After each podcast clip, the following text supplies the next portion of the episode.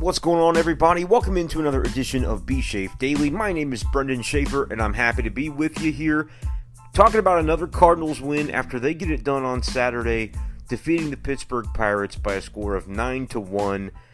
And I honestly feel like we're, we're going to need to remind ourselves a few times throughout this episode of the podcast that it's the Pirates, it's the Pirates, it's the Pirates, because we really don't have a way to contextualize as of yet just how bad the Pirates might be, but I, I think it could be pretty poor uh, based on, you know, there's just not a whole lot going on there for Pittsburgh and uh, a, a, game on Saturday in which they just come up with the one run. I think you got to give credit to Adam Wainwright and the, the job that he was able to do in that game.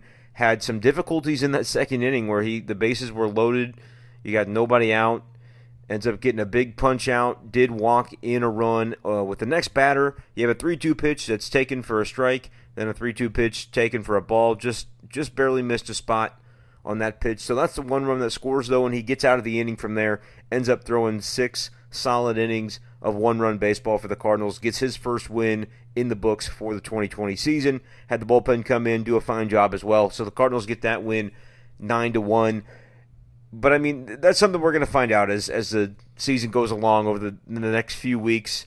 Different teams get to see how they match up against other teams, and the division standings will start to kind of fall into place. But as for right now, they're falling into place pretty good for the Cardinals. They're 2 0, the only team in the National League Central that can claim that. You've got three teams the Cubs, Brewers, and Reds all tied at 1 and 1.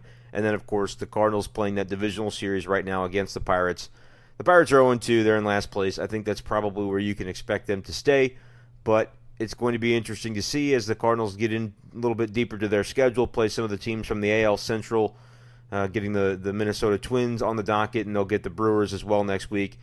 So we'll see how they match up. But the way they're matching up so far against the only competition that they've had the chance to face is pretty darn good. We'll talk about what happened in the game on Saturday, some takeaways, and you know what we think we could potentially see some of these elements of the team that happens in the first weekend. Will they continue? Won't they continue? Kind of what our predictions are for that. I did get my uh, article up for KMOV, so you can check that out now if you haven't done so already. Talking about MLB season predictions, went through every division race and kind of diagnosed what I think would happen with a 16 team playoff this season. I've, I've, i do have the Cardinals in that playoff mix. It would be kind of hard for them to miss it, right? Uh, especially, you know, I, I wrote up these, the the article and the blueprint for where I had everybody seated in the standings before uh, the Cardinals played their two games so far this season. But definitely, when you think about different sports, hockey, you know, the NHL, NBA has such an expansive playoff format that I say, you know, if you're an NHL team and you miss the playoffs, you certainly were not a contender. You didn't deserve to to have a chance to play for a title the same thing's going to be true this year in baseball. If the Cardinals don't make that 16 team field, they don't deserve a chance at winning a title this year. Uh, but I think it's going to be pretty easy for them to do that. And maybe I'm getting a little bit of ahead of myself. Again, it's the Pirates. It's the Pirates. But they look good so far. And I, I think, honest to goodness, it might not even take anything better than a 500 record to get that eighth seed in either the National League or the American League. So we'll wait and see. Obviously, you know, I, am I'm, I'm curious to see how that'll play out. And then over the course of a regular 162 game season, if in fact they were to use this format uh, beyond 2020, which I hope is not the case, as I mentioned on the show, you know, w- would you eventually get a team that's a, a, World Series champ below a 500 record? Certainly possible. I'll cross my fingers that we don't get it this year, but when I was looking at those predictions I was doing, you're like, man, the you know the Dodgers, okay, if they're going to be the number one overall seed, win 38 to 40 games or something like that because they're really good, they could end up running up against a team that's maybe a 29 win team. Maybe they scratch across 30, but if they've got a couple of good starting pitchers, that's all it's going to take in a three game series. And so I, it, I hope we get there, though, right? Like that's kind of the first and foremost point that don't want anything COVID 19 related to crop up and cause the season to be uh, truncated even further than it already has been um, from 162 games down to 60. Now we just hope we get to finish the 60, have the postseason. I think the only way that it doesn't happen, you know, the only way baseball doesn't get through this season is if, you know, you get one team and then maybe another couple of teams where you have an outbreak of COVID cases all at once, and that'll be kind of the testing point of how do we deal with this? Can we deal with this? And can we move on from it? I, think I think every team should be putting the, the protocols in place to be prepared almost beyond the 60 man roster because if push comes to shove and there's a real outbreak situation for for a given roster, uh, you know, you look at the Cardinals. I don't know specifically how many guys they've actually named to their 60 man player pool. I know John Mozeliak had, had said there would be an announcement regarding the satellite camp in Springfield, who was actually going to be there. I know there's guys down there already. Uh, you know, I think they said like a dozen guys to intake, but a dozen plus 30 is like 40 something. That's not 60. And so um, I, I, might have just missed the missed the press release or whatever the case was on that. But I feel like for, for teams, there's got to be opportunities to also add from outside because when you look at the number of guys the Cardinals so far have committed to having part of their camp, and the number of them that are prospects, guys that you know Masyn Winn, you got you got guys that you don't have any intention of actually bringing them up into the major leagues. I think Nolan Gorman is included in that list. I don't think they're going to bring him up either. You know, even in a in a dire situation, I think the preference would be not to do that, not to start his clock um, before he's potentially ready to, to to contribute in a positive way at the MLB level. So that's kind of my quick detour on kind of the way I see things in Major League Baseball, the lay of the land as they're dealing with COVID 19, as we all are. But as far as the game on Saturday, Paul Goldschmidt gets it started the right way. A home run off the facade of Big Mac Land. You're not busting that sign. They redid the sign. It's basically it looks like all the other video boards and you know the same probably material they used to to put up the the pitcher's name and pitch count and balls and strikes and stuff like that. It's the same signage pretty much. It goes all the way around the stadium now. It, it looks like to me anyway. And so, uh, you know, definitely like all totally digital. You, you, Paul DeJong mentioned it today how you've got the. Uh, he said the American flag. I think it was actually like the opening day bunting that was in within the letters of Big Mac Land. So they can do whatever they want with that, change the colors and and and make it look however they like to, which uh, Paul DeJong said he kind of liked, but he was also glad to have the, the M back at his ha- back at his house. He said the uh, the M that he earned last year, kind of with the break it you buy it um, mindset. So anyway, Paul Goldschmidt gets it off going the right way, and then you had that second inning though, where Wainwright was able to bear down right after the Cardinals score that run. You give one back, but it's key that you only give the one back because from there, once the Cardinals found a way in the fourth to, to get back in the, the, the scoring column stop putting up zeros and start putting up some crooked numbers, which they did three times in the game. Scored two in the fourth, four in the seventh, and two in the eighth in order to, to win that game nine to one. Once they started doing that, it was kind of like free and easy. There, there really did not feel like there was any doubt that the Cardinals were going to put that game away. Uh, they, they got some nice performances from the bullpen. John Gant threw an inning in two thirds, walked a batter, struck out a batter. Tyler Webb threw an inning with a strikeout. And for some reason, and I don't, I guess Mike Shildt was not asked about this. I didn't think to ask about it in the moment, and it really doesn't matter. I, I didn't I think the anything he would have had to say, he probably would have just said, "Yeah, we wanted to get him some work." But Daniel Ponce de Leon, for whatever reason, uh, recorded the final out for the Cardinals in that game, and I'll be interested again to see. You know, we're we're two games into the season now, where we can start to to look at the way roles are going to start to develop within that bullpen. Pretty clear, I think. Ryan Helsley in a game that was definitely on the line yesterday. He was the guy that got the first crack at the eighth inning, and he was able to convert uh, a nice hold in the eighth yesterday. Pretty much a, a clean, nondescript inning, nothing to, to to talk about. He was he was perfect, and so you you figure he's probably in line to be one of those leverage guys late in games. Kwang Hyun Kim obviously had the hiccup, but they were able to get out of it and, and get him the save for that first game. He'll be the closer until you know he messes up multiple times. I don't think there's any anybody calling for his job at this point in time. Too early in the year for that. I, I, guess I should say too early in the schedule for that. Not too early in the year or the calendar because we're in late July and I understand the sense for urgency. But uh, you know, one game is major league debut. I think I think he's going to be better his next time out than he was that time out. And if he's not, we'll talk about that and kind of see what that looks like. But uh, you know, in this game today, it was still a moderately close game, I guess, when when John Gant gets into the game in the seventh. Um, because at that point, the Cardinals had not scored their four runs in the seventh inning yet. They were only up, uh, I guess it was three to one at that point in time. So John Gant gets the seventh, kind of an indication, I think, of, of Mike Shildt putting him in into a role that's kind of the role that he filled at the beginning of last season when he was so so good for the Cardinals, and he really fell off toward the second half of the year. But uh, he looks kind of like first half John Gant so far, at least in the outing that he had today. Looked pretty solid. Did give up that walk, and so that's when they went to the bullpen to let Tyler Webb finish an inning, and then he got to the opportunity to start the ninth, and Ponce for whatever reason, finished it. But I would like to see Ponce be in like an actual role. I don't know what's going to happen, uh, honest to goodness, if you get a starter that goes down, which is probably going to happen. At some point in time, teams are, you know, you, you lose guys to injury. That's that's baseball. And so if you got Ponce de Leon, it'll probably be Gomber, I guess, they'll throw into the rotation.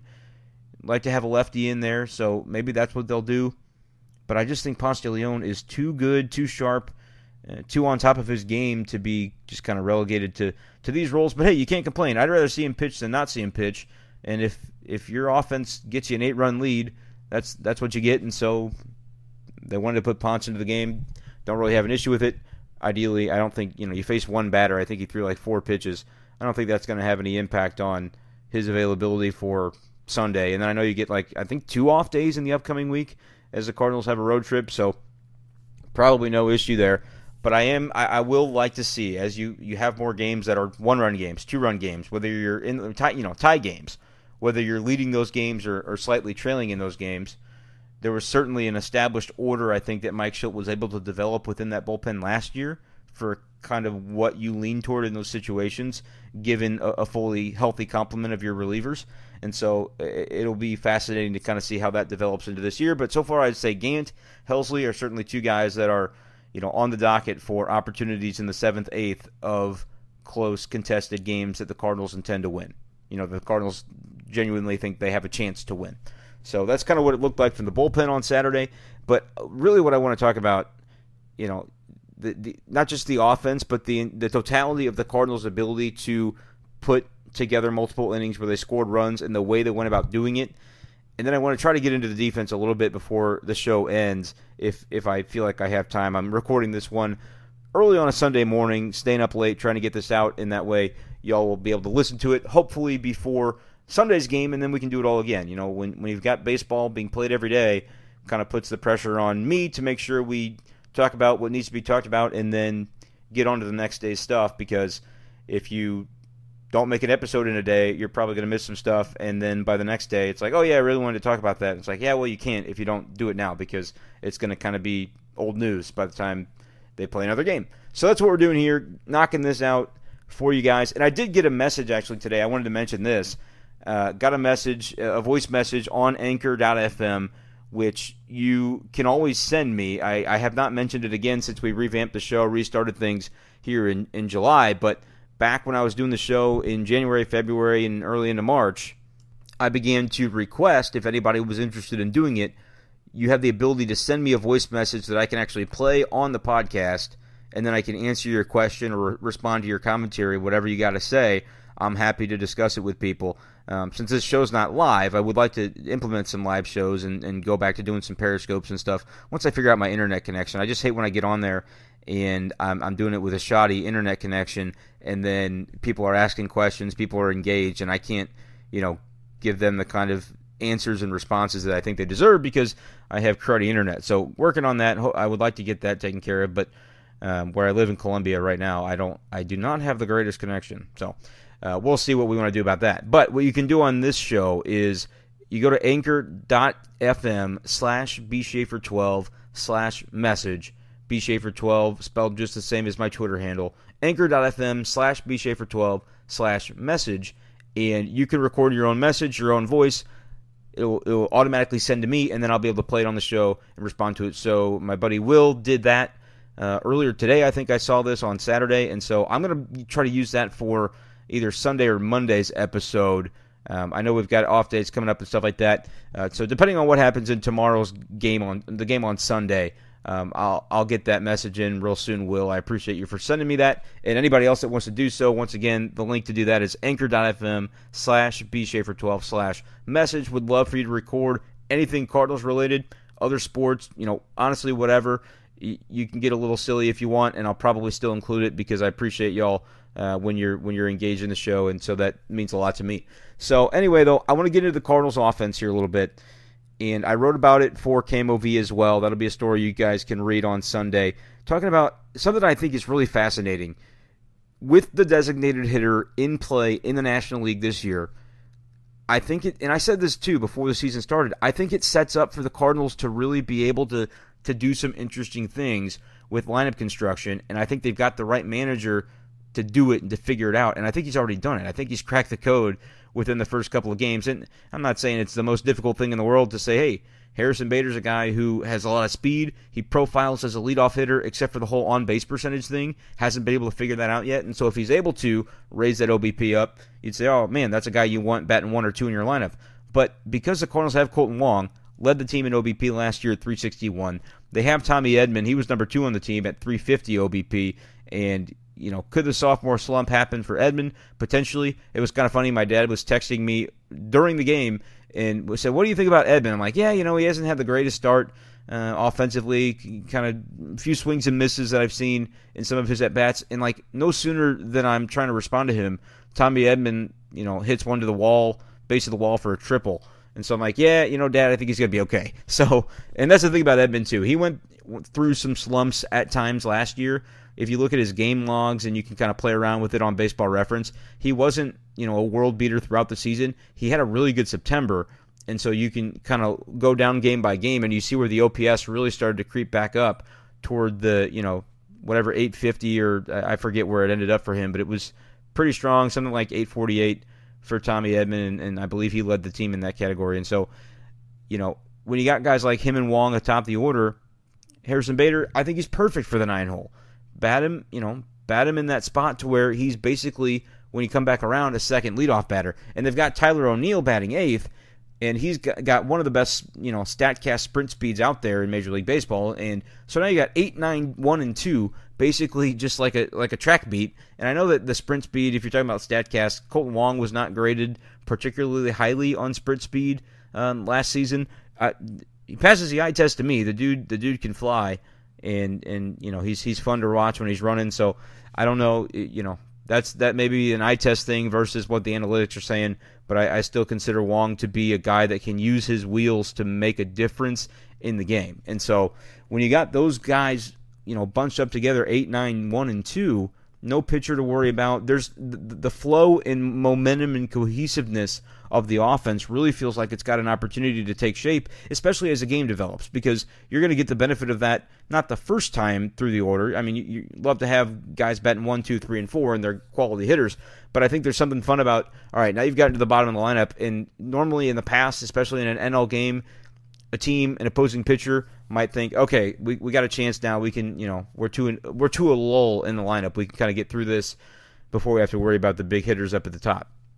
That's not really the case, I don't think, with the Cardinals this season because, first of all, O'Neill has showed you the kind of damage he can do already. Hit a home run, but he's also got the speed.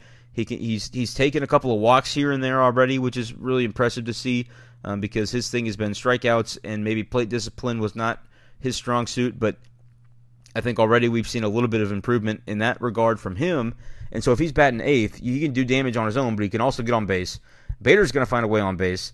Still looking for the first hit of 2020 because they took it away. They gave him a hit on a little nubber in front of the pitcher. Uh, I believe it was Kyle Crick. He couldn't handle it. Tried to throw, get Bader at first base. That's not going to go well for you if you bobble a ball against Harrison Bader. And and that's the whole point of this. With him batting ninth, there are just ways to impact the game. And so he doesn't make the ball out of the infield. The pitcher makes a mistake. It was originally ruled a base hit, then changed to an error. But the the point stands that he gets on first base the pitcher throws over multiple times to try to keep him there. And he doesn't succeed because Bader, the first chance he gets, steals second. And now you've got, you know, it's it's in the pitcher's head. He's thinking about it. And then Kolten Wong's batting. You're, you're top of the lineup. Then he walks. And then the next thing you do, you know, it just all starts kind of coming together for the Cardinals, where you're like, oh, we have Edman, we've got Goldschmidt, we've got DeJong, Carpenter, like the, the middle and the meat of that order is ready to do damage once those guys get on. And so, pretty impressively from the Cardinals offensively on Saturday, in that seventh inning and eighth inning, they scored a combined six runs, and four of them were scored by Kolten Wong and Harrison Bader. They both took two plate appearances, and they both scored twice. Got on base twice, scored twice.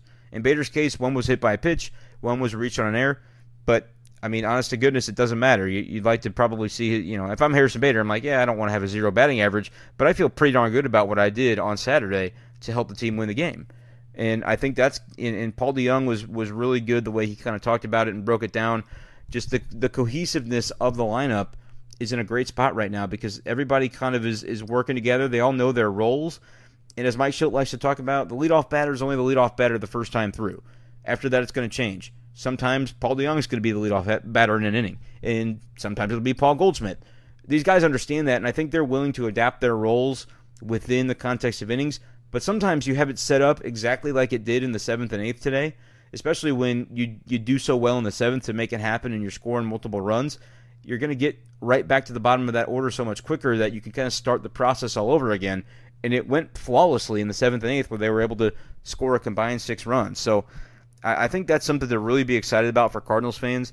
DeJong really spoke to, yeah, it's fun to hit home runs and three run bombs are great, but he thinks from a mental edge perspective and, and, you kind of getting into the head of your opponent and almost like I didn't say this, say this phrase, but it's almost like you're breaking their will.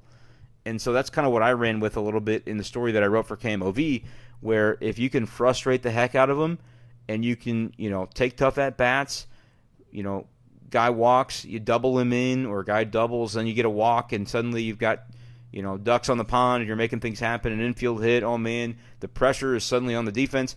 I mean, home runs, I guess, put a pressure on the defense too, but when you're actually making them field the ball, you know, that, the, the home runs, honestly, that's more pressure on the opposing offense, and they got they'll get their chance to bat. But right now, you know, if you're homering, you're gonna have to wait your turn if you're the Pittsburgh Pirates. But when you talk about putting balls in play and making the defense work, and making a pitcher work. I, I, think the Cardinals, there's a recipe here. And I know it's the Pirates. It's the Pirates. It's the Pirates. Got to remind yourself of that. But the recipe that the Cardinals have consistently talked about being what they intended to do this season, and I'm talking about all the way back to the winter meetings in December in San Diego. Like, this is something that I think Mike Shildt and his and his staff has been plotting and planning as they've gone along, and then they had an opportunity in spring in Jupiter back in February to, to begin to execute it. And so I think they're coming together. And and another thing I should be fair in mentioning, and Mike Shildt wanted to point this out today, and so I, I feel obligated to do so as well. He said if you look at the the end of last year, talking about the regular season, he feels they started to implement some of the things already that they were working to to kind of strengthen up on when when they turned the calendar to 2020. So the end of 2019, there were some elements of the offense where they were in the top third and they were they were improving in certain areas as the season went along late. And I think Tommy Edmonds certainly was a part of that in September with with kind of the the, the revamp to his game that he had after a little bit of a lull in the middle of his season. Um, but I, all around, Mike Shildt was at least happy with the blueprint that they laid down at the end of last season to kind of build upon that over the winter and in spring.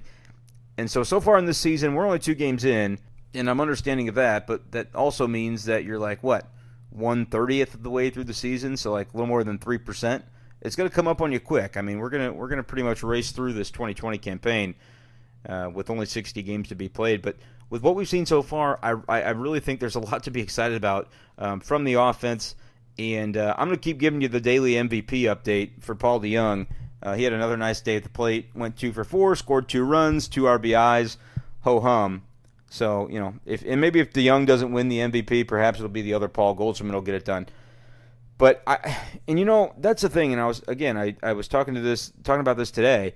When you when you got Paul Goldschmidt, and you look at his numbers throughout his career, and you look at what he did last year. If anybody else on the team, you know, had done what Paul Goldschmidt did last year, Paul DeJong as an example, you'd be like, man, that was a really nice season. That's what we said about Tommy Edman, who had kind of comparable numbers to to uh, Paul Goldschmidt in a lesser sample size. Said, man, that was a nice season. Now Tommy Edman came out of nowhere as a rookie and you know really surprised you in a positive way. But talking about Goldschmidt, it's almost like we all just kind of overlooked what he did last year, having a really solid season because he wasn't superhuman Paul Goldschmidt that you know National League baseball fans had had known him to be for the entirety of his career. And so the question then boils down to okay, that's that's okay. You can be exactly what you were last year, and I think if he is, the Cardinals are going to be okay. But Paul Goldschmidt has made it clear his expectation is to improve upon what he did last year, particularly from a consistency standpoint. He wants to be the guy that he is more often and not have the prolonged slumps. And that's something that Paul DeJong has talked about as well. I think both of those guys are going to be able to execute that. But I just like imagine for a moment, okay, you got what you got out of him last year, talking about Goldschmidt. But what if you did, you know, and I was mentioning the question, is it you just had a down year and a new team and a new scenario, took some getting used to, or is Paul DeJong or Goldschmidt rather, is he just entering that phase of his career where you get into your 30s and perhaps you lose a step, you lose your edge a little bit. And the more I think about it, the more I think there's no way Paul Goldschmidt has lost that edge yet. I think he's still going to be able to produce at a very high level. And so it's a scary thought for the Cardinals lineup that potentially is getting a Paul DeJong that, you know, if you ask, say, me, a Paul DeJong that could be a, a, one of the better players in the National League from an offensive standpoint, throw in the defensive value that he brings, and he's a, he's a great A stud.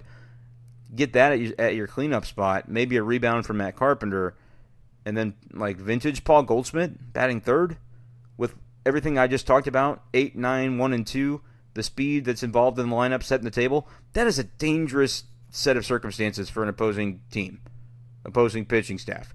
I, I that's why again they could play the Twins next week and they could get shut out by Randy Dobnak or whoever the heck. But um, I, I just I, I think that right now there's definitely reason for optimism and to be excited about what the Cardinals have done so far and what potentially they, they could end up being able to do as the season goes along a little bit more on Paul Goldschmidt because I did say I wanted to talk about some of the defensive elements of the team before we got out of here for the podcast today. I think, we, and we talk about this a lot, but I don't think we talk about it enough. And so, like, when things like this come up, I think it's worth exploring even further to kind of drill this point home that Paul Goldschmidt is is pretty underappreciated as a defender, and that's uh, and Adam Wainwright said it's kind of feels weird to to say he's underappreciated when he's won like multiple Gold Gloves which is to indicate he's been recognized for his defense. But like on a day to day basis, the stuff that Goldschmidt does to save runs and to make life easier for his pitching staff, it can kind of fly under the radar a little bit. And so I want to take you back to game one, opening day. After the game, talking to Jack Flaherty, he mentioned, you know, I asked him about trying to get out of the seventh inning because that was an inning for him that was really the first time he ran into trouble in that game. And so he talked about, you know, gave up just a, a, bunch of lazy singles. He didn't say that, but that's that's what it was. It was four singles, not, nothing above 89 miles per hour off the bat. And so he talked about the one that broke the, you know, broke the dam, let two runs in. He was frustrated for giving up that hit, but he had to bear down, get the next guy. That was Jarrod Dyson. Jarrod Dyson hit like kind of a swinging bunt, little grounder in front of the mound, and Flaherty bounds off, tries to get it, spins and throws. Goldschmidt makes a catch, and the inning's over. Great. But what Flaherty said on that night was he didn't really make a very good throw to Goldschmidt on that play. He was kind of rushed on the throw. Looking back, he wished he would have made a better one. But he talked about the footwork that Paul Goldschmidt put into that. I may have mentioned this on the episode yesterday of, of B Shape Daily, but the footwork to, to kind of change sides of the bag so that he could more easily field the ball. A ball that Flaherty said for a moment he was kind of worried that it might actually hit Jarrod Dyson as he ran down the line. And if that happens and it scoots away, you're, you're pretty much done for. But what Paul DeJong said today uh, on Saturday was that I guess the teammates were kind of talking about it, and, and there was talk that the ball actually did hit Jarrod Dyson, and, and Paul Goldschmidt still found a way to catch it anyway. And so if that doesn't speak to just kind of the, the saving grace that he can be for, for defense and for a pitching staff, I don't know what will. And because he was doing it again on Saturday, there was a play, kind of a soft grounder that DeJong had to charge, and I said, "Oh, he did a nice job to charge that." Threw low, trying to rush it, you know, trying to get it done in time. So not not a perfect throw, but it was kind of an off balance play where he had to really come in on the ball. But Paul Goldschmidt just eats it up at first base like it's nothing. And I tweeted about it when it happened, but I, I think I think it's it bears mentioning because and, and Wainwright described it this way. When you've got an average defense and you give up a leadoff hit or a leadoff walk or whatever the case might be, and then the next guy hits a ground ball, an average defense, you might have guys at first and third with nobody out. A, a superlative defense, the kind the Cardinals have on the infield, you, you probably have two outs and nobody on because they turned a double play. And so, and, and we've seen that time and time again. It's why I said I think this might be the best defensive team in baseball. As we look, we've only got a sample size of two games. We've seen if you're looking for it, it's there to be seen. The the quality that's on this infield. And so they were raving about Goldschmidt when they were talking to Adam Wainwright, and he had a lot of good things to say. But that's when I asked him, I'm like, isn't it comforting to know that you kind of can say that about, you know, the things you're saying about goalie? You could say that about every position for the most part. And he was like, "Yeah, it makes a huge difference." And that's when he gave me the anecdote about, you know, runner on first, first and third, or you're going to get the double play and, and, get two outs, and next thing you know, you're pretty much out of the inning without any damage happening. So it, it's it's substantial, and and you think about it in terms of the outfield, which we've talked about as well. Um, Fowler, I think, could be all right in right field, but we've seen Lane Thomas already defensively substitute for him late in games. He actually took an at bat today because the Cardinals were up by so much late in that game on Saturday that Lane Thomas batted and then came in defensively. So he's played both ninth innings in right field for Fowler. He's an athletic outfielder. Tyler O'Neill can cover some ground in left. You know what Bader is in center. Where's the hole on that defense? I, I had mentioned that Tommy Edman at third, maybe a little bit green you know, was a shortstop in the minor leagues. That might be an area where you're like, uh, maybe I don't know. But honestly, uh, and again, he everybody's going to make an error. He had that error on on the on the first game that was in the ninth that almost was very costly. But I think also that ball was like 103 miles per hour off the bat. But point I'm trying to make here is Tommy Edman is making some really good plays as well at third base, and so. I th- and I think he's only going to get better as he gets gets more experienced, accustomed to the, the major league game that becomes his position, which it looks like it's probably going to. You'll have more Matt Carpenter DHing, and and I'm sure the, the lineups will change eventually. Maybe they'll change for Sunday. Although when you we come against Mitch Keller, I believe he's the the starter for the Pirates on Sunday. Feels like one of those games that could be we're talking about. Yep, that was a letdown. They didn't hit Keller because they didn't know him. They didn't see him. It's a it's a guy that they haven't really seen because he's younger in the game, um, and so not a lot of a sample size against him. And so we'll see how the Cardinals handle that on Sunday. But, um, you know, that's what I'm talking about with the defense. You like it. With the offense, you like it. Certainly with the pitching staff, you can only t- say so much about Wainwright and Flaherty just kind of mowing down Pirates the last couple of days. But that's basically what they've done. But again, it's the Pirates. It's the Pirates. I don't think they pose much of a threat in the long term for anybody's postseason, you know, bidding. 16 teams make it, and I, I already know of one that won't. And so you, I guess you could say you know of probably at least three that won't. I would say it's safe to say the Tigers won't. Uh, I'm not even gonna. That'd be kind of a fun thing to do on the podcast. Just start deciding when we're going to officially eliminate teams. When we say there's just no way they're going to make it, wouldn't do that to the Royals. They beat the Indians today, and so I'm not ready to, to, to kick them to the curb yet. And I, I honestly don't know the American League standings top to bottom, so I might be speaking out of turn here. Maybe the Tigers had a great win that I don't know about, didn't see about, but be kind of a fun fun exercise to put together. I might try to do that as we go along here. And you know, you can do that for the NFL season because it's only 16 games. Um, harder in a regular baseball season to do that. You you kind of have to wait for the math to, to dictate on that situation. But this year we could have a little fun with that, so maybe we will. But I'm gonna wrap things up here because I'm tired, ready to go to bed, and I think we've kind of diagnosed, discussed everything we needed to from the Cardinals' nine to one win on Saturday. On Sunday it'll be Dakota Hudson excited to talk about him, to write about him. Very interested to see what he'll do against the Pirates. Um, and the Cardinals will have to face Mitch Keller, I believe it is. So we'll see what they're able to do against him. We'll have another show for you, hopefully on uh, you know whether it's Sunday night or by Monday morning at the latest. Talking about Sunday, talking about the Cardinals. Uh, feel free to send me a message. I told you the, the link earlier. Uh, anchor.fm slash bshafer12 slash message. Follow me on Twitter at bshafer12. Follow me everywhere at bshafer12 pretty much. And uh, the most important thing, though, subscribe to the podcast. I think you can actually leave reviews too. I've I've seen uh, a couple ratings and reviews, especially on Apple Podcasts. If you do leave a review, leave it for five stars. Otherwise, I would prefer you didn't leave it. No, I don't care. Do whatever you want. But Apple Podcasts, Google Podcasts, Spotify, you know the drill by now, hopefully. And if you don't, then I'm glad to have you here. And hopefully, hopefully, you're here when I talk to you again tomorrow.